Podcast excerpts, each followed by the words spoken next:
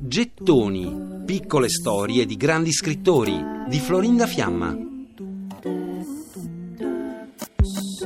pezzetto d'avorio su cui lavoro con un pennellino tanto fine da produrre ben poco effetto, nonostante tutta la fatica. Così Jane Austen descrive il suo mestiere di scrittrice. Un pennellino con cui racconta le complesse relazioni tra emozioni private e società. La Austen teme di non essere originale, tanto che all'indomani dell'uscita di Ragione e Sentimento cerca con trepidazione il romanzo di una contemporanea, Mary Branton, dal titolo Self Control, perché ha paura di scoprirci trame e personaggi simili ai suoi.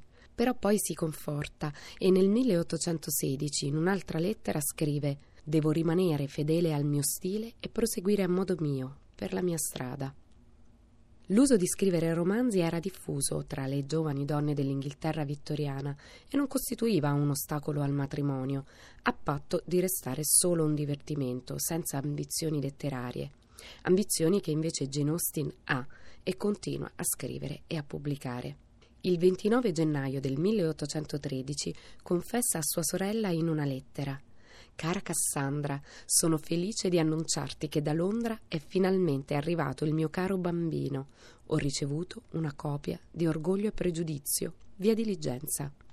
Jane Austen ha scritto 6 romanzi, moltissimi racconti e oltre 3.000 lettere, anche se a noi ne sono arrivate solo 160, perché sua sorella Cassandra ha gettato nel camino tutte le altre, per timore che Jane, ormai famosa, dopo la sua morte potesse diventare oggetto di curiosità. Nell'epistolario le sorelle Austen parlano di balli, abiti e frivolezze, e anche di loro stesse, che alle feste danzanti si vestono di tutto punto e indossano cuffiette 9 di zecca.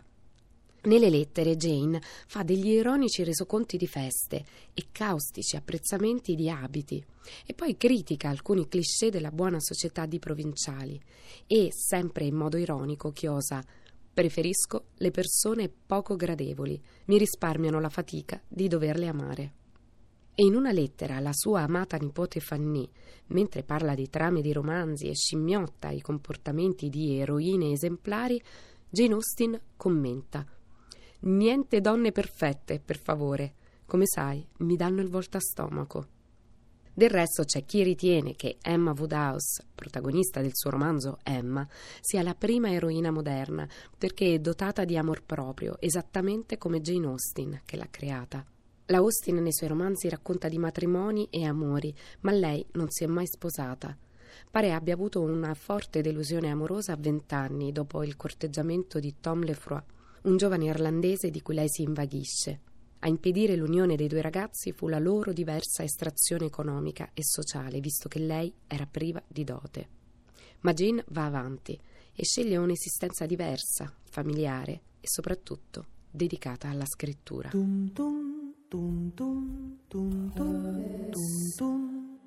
Per riascoltare e scaricare in podcast, gettoni.rai.it.